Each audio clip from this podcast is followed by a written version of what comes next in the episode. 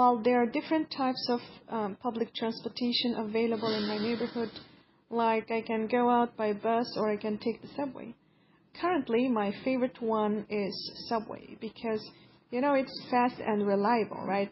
Um, by reliable, I mean subways they run on a strict schedule, so they don't actually quite get late.